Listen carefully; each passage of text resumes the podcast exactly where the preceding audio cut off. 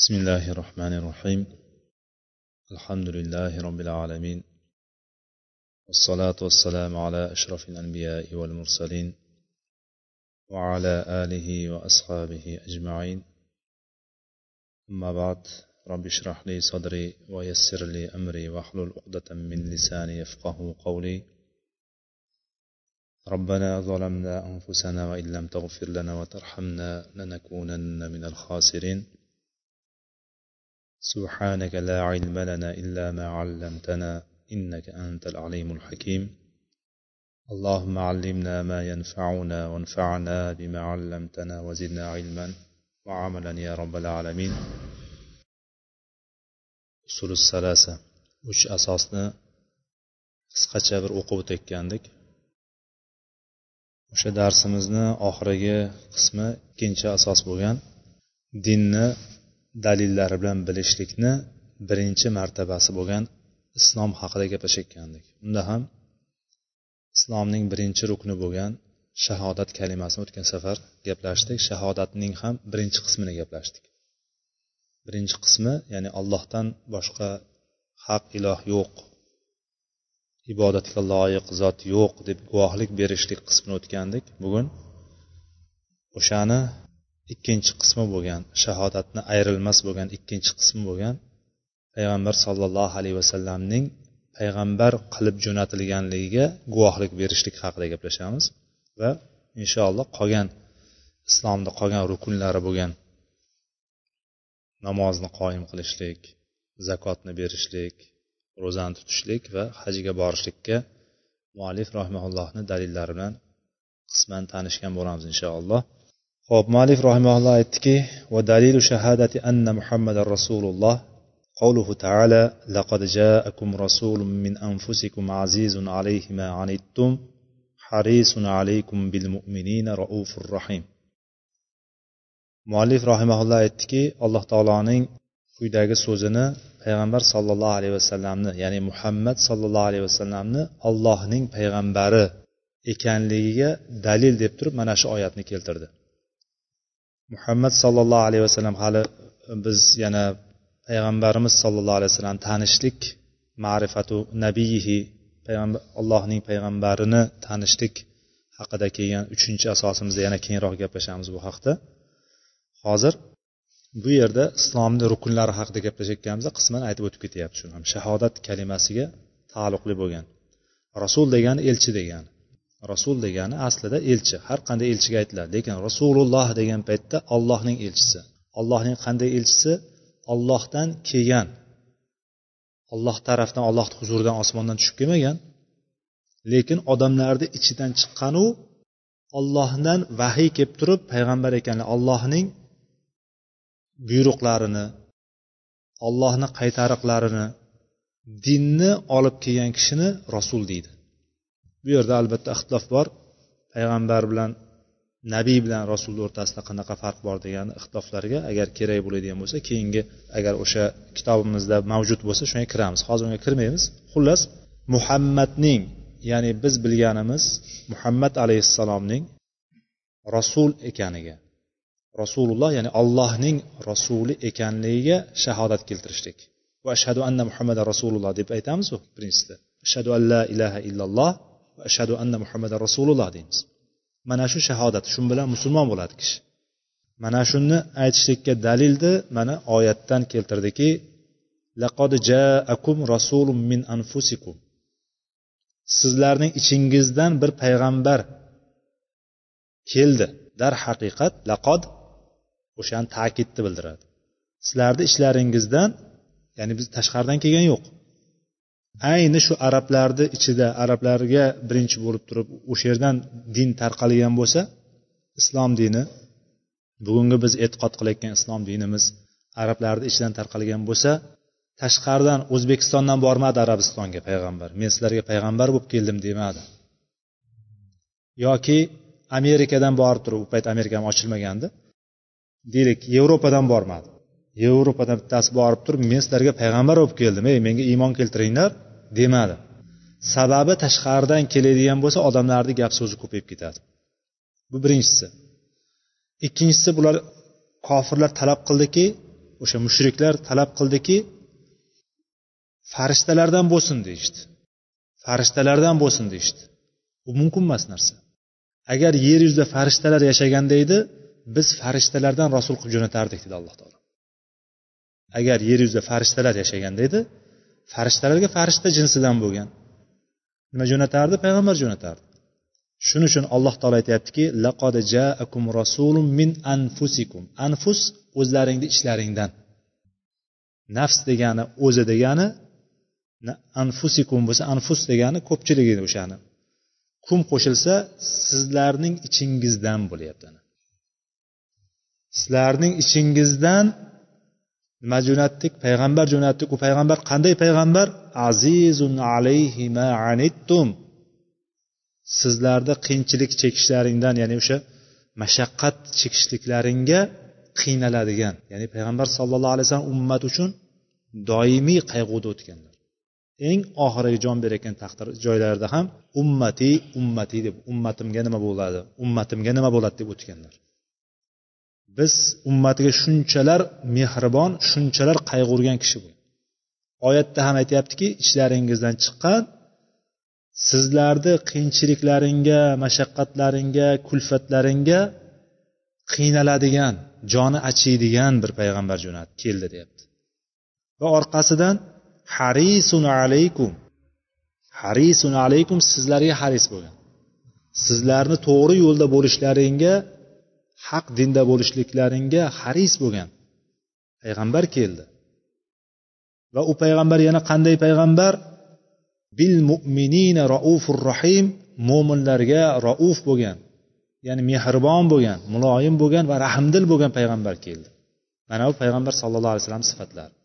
Payg'ambarimizni payg'ambar qilib jo'natilishligini payg'ambar bo'lib kelishligiga muallif rahimalloh mana shuni shahodatni shahodatni ichidagi muhammadu rasululloh muhammad allohning elchisidir degan shahodatga mana shu oyatni dalil qildi va aytdiki va ma'na shahadati anna muhammadan rasululloh toatuhu fima amar va tasdiquhu fima akhbar واجتناب ما نهى ما عنه نهى والزجر وأن لا يعبد الله إلا بما شرع dedi shahodatning muhammad sollallohu alayhi vasallamning allohning rasuli ekan rasuligiga rasuli deb turib guvohlik berishlikni ya'ni shahodat keltirishlikning ma'nosi shulardir dedi muallif. Toatuhu fima amar. Buyurgan narsalarda unga itoat qilishlik. Payg'ambar sallallohu alayhi vasallam nimaga buyurgan bo'lsa itoat qilishlik. Va tasdiquhu fima axbar va xabar qanaqa xabar bergan bo'lsa tasdiqlashlik. G'ayibdan xabar beradimi? Yoki voqelikdan xabar beradimi? Qanday xabarni keltirsa o'shanga nima qilishlik? Tasdiq qilishlik iqror bo'lishlik o'shani ishonishlik o'shanga. Va vajdinabu ma anhu naha va zajar. Qaytargan va undan to'sgan nimadan qaytargan bo'lsa o'sha qaytargan narsalardan saqlanishlik uzoq turishlik. Uchta narsani aytyapti mana. Birinchisi toat buyurganiga toat qilamiz yani itoat qilamiz. Buyurgan narsalarni qilamiz qo'limizdan kelganicha. Va olib kelgan xabarlarini qanday xabar olib kelgan bo'lsa g'ayibdanmi alloh subhana taoloni ism sifatlarimi alloh subhana taolo jannat do'zaxmi qanday xabar olib keladigan bo'lsa o'shani nima qilishlik tasdiqlashlik. Va uchinchisi qaytargan narsalardan uzoq turishlik. Tiyilishlik qaytargan narsalardan uzoq turib tiyilishlik. Va alloh taologa ibodatni u kishi olib kelgan shariat bilan qilishlik. Mana shu to'rtta narsani aytyapti. Bu shahodatning ma'nosi deyapti. Muallif rahimaulloh shahodatning ma'nosi muhammad allohning elchisining shahodatining ma'nosi deb turib ma'nosini aytmayapti bu yerda. Ma'nosining taqozosini aytyapti shahodatni taqozosi. Ya'ni kim muhammad rasululloh deb turib iymon keltirgan bo'lsa muhammad allohning rasuli deb iymon keltirgan bo'lsa unga quyidagilar vojib bo'ladi deb turib unga farz bo'ladi quyidagilar deb turib nimani aytyapti? O'sha shahodatning taqozosini aytyapti. Tushunarlimi? Ya'ni bu yana takrorlaymiz. Payg'ambar sallallohu alayhi vasallamga iymon keltirdim degan kishi u kishiga itoat qiladi. U kishiga itoatni alloh taologa itoatdan deb biladi. Hali keladi agar kitobimizda kelmasa yana o'rnida aytib ketamiz. U kishiga itoat qilishlik payg'ambar sallallohu alayhi vasallamga itoat qilishlikni allohga itoat qilishlik deb biladi. Va payg'ambar sollallohu alayhi vasallamga tushgan oyat agar alloh taoloni yaxshi ko'raman deydigan bo'lsalaring menga ergashinglar degan payg'ambarimiz sallallohu alayhi vasallam. Agar ollohni yaxshi ko'raman deb davo qilsalaring hamma ollohni yaxshi ko'raman deydimi? Olloh ham meni yaxshi ko'rsin deydimi? Olloh ham meni yaxshi ko'rsin deydi. Hammani davosi shu. Ollohni yaxshi ko'rishligi ollohni yaxshi ko'raman degan davosida sodiq bo'lsalar menga ergashinglar deyapti payg'ambar sallallohu alayhi vasallam. Fattabiuni yuhibbukumulloh va yaghfir lakum zunubakum vallohu g'afurur rahim. Ana o'shanda agar payg'ambar sallallohu alayhi vasallamga ergashadigan bo'lsak alloh taolo o'shanda yaxshi ko'radi bizni bo'lmasam alloh taolo bizni yaxshi ko'rmaydi. Ya'ni shariat qilib kelgan olib kelgan narsalarda biz payg'ambar sallallohu alayhi vasallamga itoat qilishligimiz kerak. O'zimizcha o'ylab topib olgan o'zimizni bir mahliyo qilib qo'ygan o'zimizga bir chiroyli ko'ringan bir ibodatni qilib turib nima qilolmaymiz alloh taologa ibodat qila olmaymiz alloh taologa taqarrub yaqinlik qila olmaymiz biz yaqin bo'la olmaymiz alloh taologa. Illo payg'ambar sallallohu alayhi vasallam olib kelgan yo'li bilangina yaqin yaqin bo'la olamiz. Sahobalar kelishdida oysha onamiz roziyallohu anhu aytadilar buxoriyni rivoyatida. Payg'ambarimiz sollallohu alayhi vasallam odamlarni toqati yetadigan narsalarga buyurardi. Insonni kuchi yetadigan o'zini qudrati yetadigan narsaga buyurardi. Shunda sahobalar aytishdiki siz siz boshqa biz boshqa dedi. Ya'ni siz siz bilan biz bir xil emasmiz bir xil holatda emasmiz. Haqiqatda payg'ambar bilan biz bir xil holatda emasmiz. Ularni bir xil holatda emas degandan maqsadlari nima edi hozir aytadi hadisda. Aytadiki sizni oldingiyu keyingi gunohlaringiz kechirib qo'yilgan biz unaqa emasmiz deydi. Biz deydi ko'proq ibodat qilishlik qilishimiz kerak degan ma'noda aytadilar payg'ambarimizga aytyaptilar payg'ambar sallallohu alayhi vasallamga aytadilar shunaqa deb. Shunda payg'ambar sallallohu alayhi vasallamni yuzlarini jahllari shunaqa jahllari chiqib ketdiki yuzlaridan ma'lum bo'ldi deydi. Jahl chiqqanlari yuzlarida ranglari o'zgarib ketdi. Ranglaridan ma'lum bo'ldiki bilib qo'yinglarki allohga eng taqvo qiluvchisi menman. Ollohni biluvchiroq menman deb aytadilar. Allohni allohga eng ko'p eng kuchli taqvo qiluvchi ham va allohni eng yaxshi biluvchi zot ham menman deydi payg'ambar sallallohu alayhi vasallam. Ya'ni inson payg'ambar sallallohu alayhi vasallamni avval oxiri gunohlari kechirib qo'yilgan payg'ambar kamroq qilgan bo'lsa biz ko'proq qilishimiz kerak degan kishi payg'ambar sallallohu alayhi vasallamdan ortiq amal qila olmaydi. Ollohni tanigan inson qancha ollohni tanisa qancha yaxshiroq taniydigan bo'lsa allohni shuncha yaxshi ko'radi va ibodatda shuncha mustahkam bo'ladi aslida. Lekin butun insoniyatni ichida ollohni eng yaxshi tanigan payg'ambarimiz sallallohu alayhi vasallam aytyaptiki men ollohga eng taqvodorroqlaringman ollohni eng yaxshi biluvchiroqlaringman dedi. Demak biz o'zimizcha payg'ambar sallallohu alayhi vasallamni gunohlari kechirib qo'yilgan u kishi shuning uchun kam ibodat qilgan degan bilan o'zimizcha kechalarni uyqusiz o'tkazishlik yoki ulama ro'za tutishlik yoki shunga o'xshagan uylanmasdan o'tishlik degan narsalarni agar kallamizga kelib qolgan bo'lsa o'shani chiqarib tashlashimiz kerak. Hayolimizdan butunlay o'chirib tashlashligimiz kerak. Biz payg'ambar sollallohu alayhi vasallam olib kelgan dindagi narsani o'zini ushlab olsak ham katta gap o'zi. O'shani ushlab olsak ham katta gap o'zi hali. Lekin odamlar bir tarafini ko'rib turib ikkinchi tarafiga qaramaydi. Payg'ambar sallallohu alayhi vasallamdek namoz o'qigan kim bor? Hozir mana bunday qilaylik qani sizlar shu hayotgacha shu kungacha qani o'zimdan kelib chiqib gapiryapman soatlab turib oyoqlarimiz namozda shishdimi yo'q shishaydigan qadar turdikmi namozda yo'qmi qiyomda? Futbol o'ynab turib shishayotgandir birovlarga tepib. To'g'rimi? Lekin lekin ibodatda turib namozda bitta joyda turganidan oyoq shishishligi qadar shishlik yoki shishib ham nariyog'ini shishgandan ham o'tib ketib turib tovonlari yorilib oyoqlari yorilib ketadigan darajada namozda turishlik qani kim turdi? Mana bu savollarni o'zimizga berishligimiz demak payg'ambar sallallohu alayhi vasallam buyurgan narsaga nima qilamiz? Toat qilamiz ekan. Bu biz shahodatimizni ya'ni shahodat deganimizni oldingi safar ham bir aytib o'tdikki ko'rishlik degan. Shohidlik degani ko'rishlik degan. Men ko'rdim degani shohid bo'ldim degan. Shu voqeani shohidi bo'ldim o'zim shu yerda edim deydi. O'zim o'sha yerda edim degani shohidligi bu. Tushunarlimi? Ko'rishlik ko'zdan birov orqali emas ko'rishlik. Ming marta eshitgandan bir marta ko'rgan yaxshi deydiku. To'g'rimi? Ming marta eshitasiz lekin bir ko'rganingizda boshqacha tasavvur paydo bo'ladi har bir odamda. Mana shu ko'rishlikni shahodat deydi. Endi biz shahodat payg'ambar sallallohu alayhi vasallamga shahodat degan paytimizda u kishini payg'ambar qilib jo'natilganligiga ishonchimiz xuddi ko'zimiz bilan ko'rgandek ishonchimizdek bo'lishligi kerak. Va uning taqozosi mana shu shahodatimizning taqozosi nima ekan?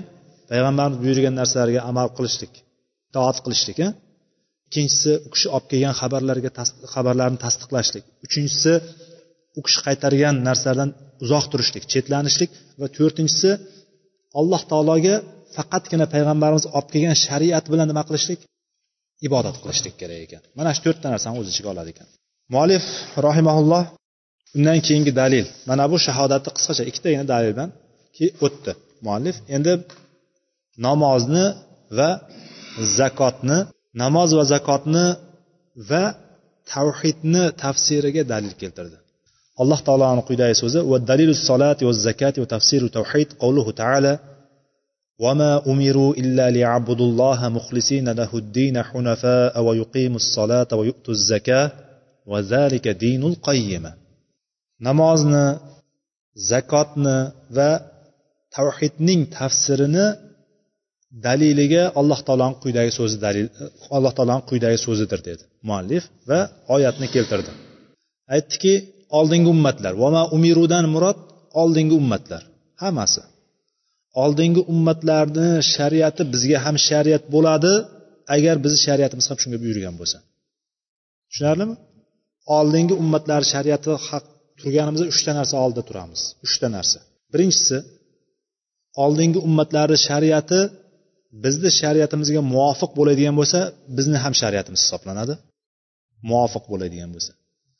Ikkinchisi bizni shariatimizga teskari emasu indanilmagan. Biz ham indamaymiz unga shundayligicha qoladi. Agar bizni shariatimizga teskari bo'ladigan bo'lsa va bizni shariatimizda o'zgarib keladigan bo'lsa uni biz olmaymiz. Bizni shariatimizda hisoblanmaydi. Demak bittasini olamiz muvofiq bo'lsa ikkinchisini agar bizni shariatimizga teskari bo'ladigan bo'lsa ya'ni masalan ba'zi bir narsalar bor. Ularni shariatdan bekor qilgan bo'lsa shariatimiz u bizni shariatimizdan hisoblanmaydi. U mansux bo'lgan bo'ladi oldingi shariatniki bekor qilingan bo'ladi va uchinchisi indanilmagan bo'lsa biz shariatimizda ham kelmagan lekin qaytariq ham yo'q buyruq ham yo'q o'shanga. O'rtada turgan narsaga shunday o'rtadacha qoldirilaveradi demak bu oldingi ummatlarga buyurilgandi deganidan bizga ham shariat bu. Mana vama umiru ular buyurilmadilar illo shunga buyurildilar oyatda shunday kelyapti. Buni o'zbekchalashtirib yuboradigan bo'lsak ular faqatgina deb yuborsak o'sha bilan mo bilan illani chiqarib tashlagan bo'lamiz. Tushunarlimi? Ular faqatgina alloh taologa dinni xolis qilgan holatda hunafa toyilmagan holatda shirkka moyil bo'lmagan holatda alloh taologagina ibodat qilishlikka buyurildilar oldingi ummatlar. Demak biz buyurildik nimaga?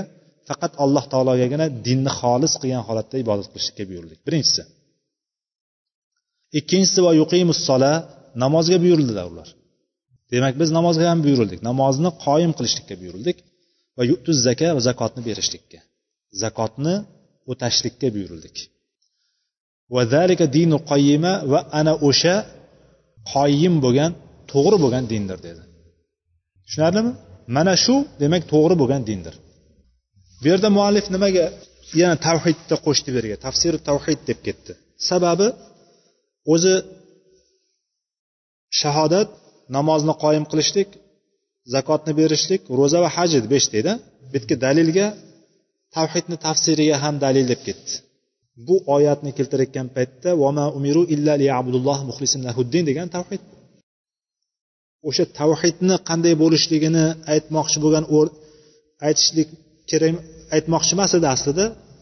Dalilni namozga va zakotga keltirmoqchi edi. Lekin oyat shu qismida bo'lganligi uchun shuni ham to'liq oyatni qo'yib yuborib turib va tafsir tavhid ham deb ketib qoldi. Aslida namoz bilan zakotni berishlikka bo'lgan hujjat edi bu dalil edi bu oyat. Tushunarlimi? Namozni bilamiz zakotni ham bilamiz. Bularga tafarruat ya'ni oldingi darslarimizda qisman to'xtalgandik hozir bu dalillar haqida gaplashyapmiz shuning uchun kirmaymiz chuqur. Va dalilu siyam ro'zaning dalili. Ro'za tutishlikning dalili qavluhu taala يا أيها الذين آمنوا كتب عليكم الصيام كما كتب على الذين من قبلكم لعلكم تتقون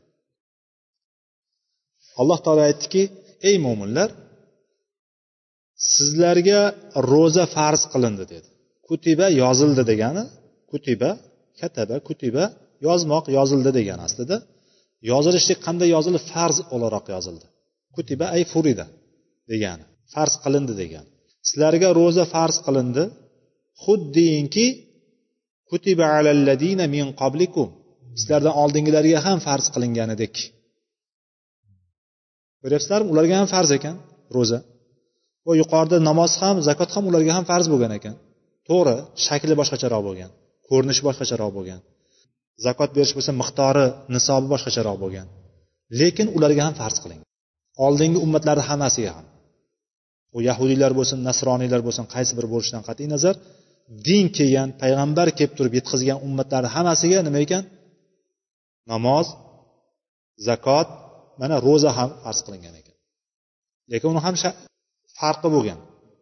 Qanaqa tutishlik nima qilishlikni farqi bo'lgan. Lekin tutishlikda tiyilgan o'sha yeyish ichishdan tiyilgan vaqti bo'lgan. Ramazon oyida bo'lmagandir boshqa oyda bo'lgandir. Bir oy bo'lmagandir o'n besh kun bo'lgandir yoki bir hafta bo'lgandir yoki ma'lum bir kunlardadir. Ammo biz bilamizki nima? Ularga ham ro'za farz qilingan. Sizlardan oldingilarga farz qilgandek sizlarga ham farz qilindi bitta sabab bilan. Laallakum tattaqun. Taqvo qilishlaring uchun. Alloh taolodan haqiqiy qo'rqishliklaring uchun. Alloh taologa haqiqiy taqvo qilishliklaring uchun. Bu dalili ro'zani dalili undan keyingi dalil va dalilu haj haj qilishlikni dalili قوله تعالى وفيه فيه آيات بينات مقام إبراهيم ومن دخله كان آمنا ولله على الناس حج البيت من استطاع إليه سبيلا ومن كفر فإن الله غني عن العالمين oyat hajni farz qilishligiga farz ekanligiga islomning beshinchi rukni ekanligiga yoki hadislarda ba'zida kelgan to'rtinchi rukn ekanligiga xullas mana shu beshta rukundan bittasi ekanligiga dalil quyidagi oyat ekan. Masjidil harom.